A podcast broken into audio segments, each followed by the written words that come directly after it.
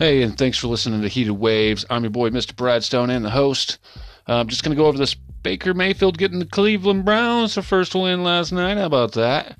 Actually watched the game from about the start of the second quarter all the way up, and wow, am I wrong about Baker Mayfield going number one? Unless this is just a fluke. He was just spot on. He was just, in the moment, and he just was rolling hot. Or, I was totally wrong about him, like I said, and him not being, shouldn't be the number one pick overall. I think he should have been around there about third, fourth, or fifth. From what I've seen out of all these rookie quarterbacks that has gotten to play, Baker Mayfield's the real deal out of those guys after one game. Now, look, he could go out there and flat out suck this next game coming up playing the Raiders. But after what I seen last night was just a phenomenal performance for the guy. He was, 17 for 23, 200 yards, 201 passing yards, no touchdowns, no picks, though, either.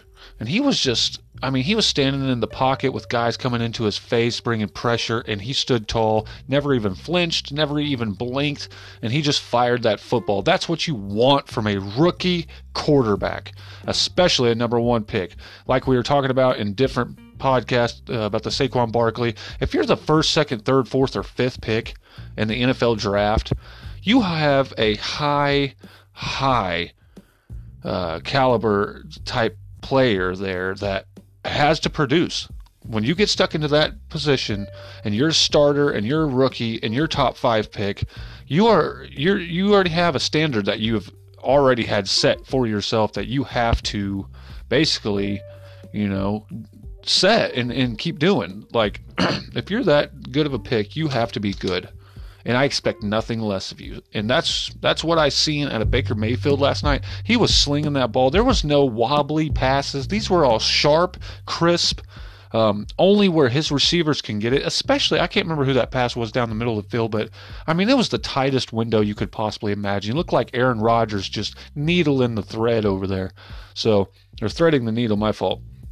It was just, it was great. And I'm so happy for the Browns. It's been like 600 and something days since they've won a game.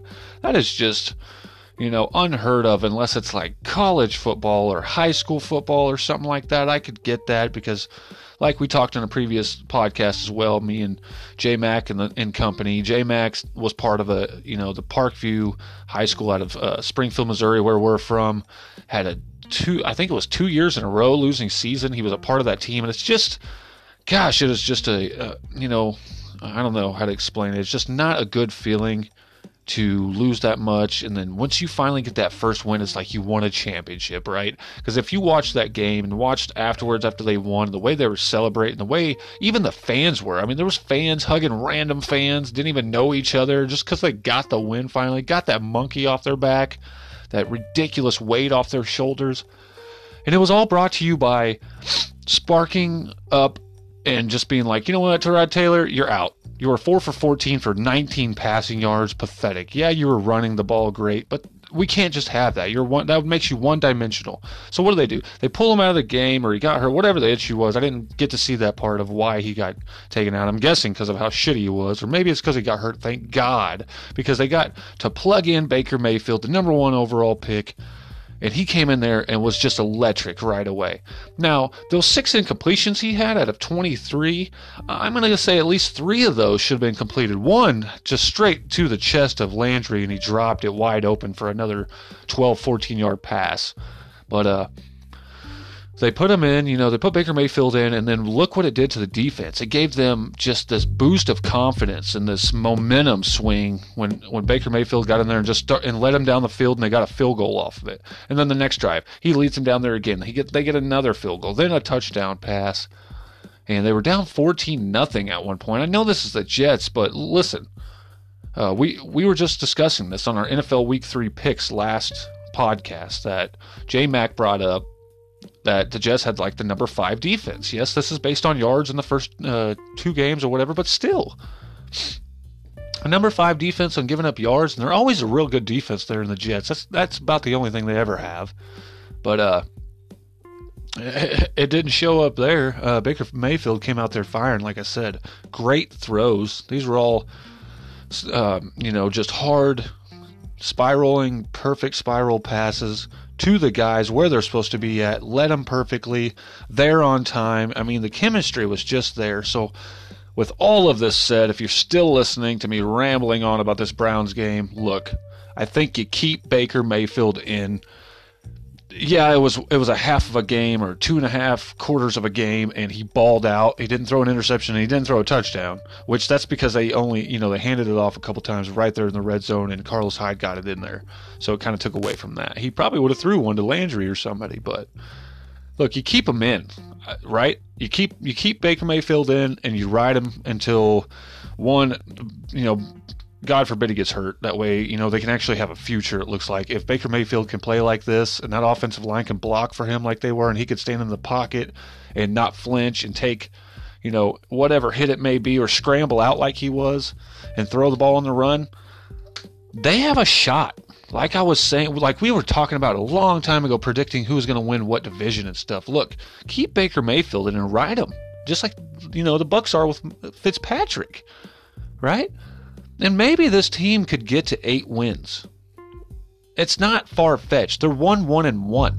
That means they have to win 7 more games, right? 7 more games out of... They've played 3, so you got 13 left. I mean, out of the next 13, you can win a little over half. I think that's realistic if they play like they did from the second quarter, and the second that Baker Mayfield went into that game in the second quarter, late second quarter, They can win 7 more games. Look, I mean, the schedule is there for them. Like I said, next week I think they can beat the Raiders. Raiders are 0-2. They're at Oakland. That's a tough place to play. I get that.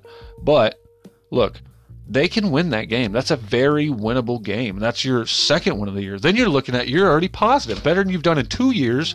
You're at 2-1-1. I think they should have beat the Steelers. Maybe they should have put, Baker Mayfield in earlier. Or maybe this was their plan all along, to wait till this third game and just, let's go out there and see if we can't. I mean, we're already losing 14-0. Let's put him in there, see what the hell happens. And look what happened. They won the game. He won the game for him, regardless of what anybody else thinks.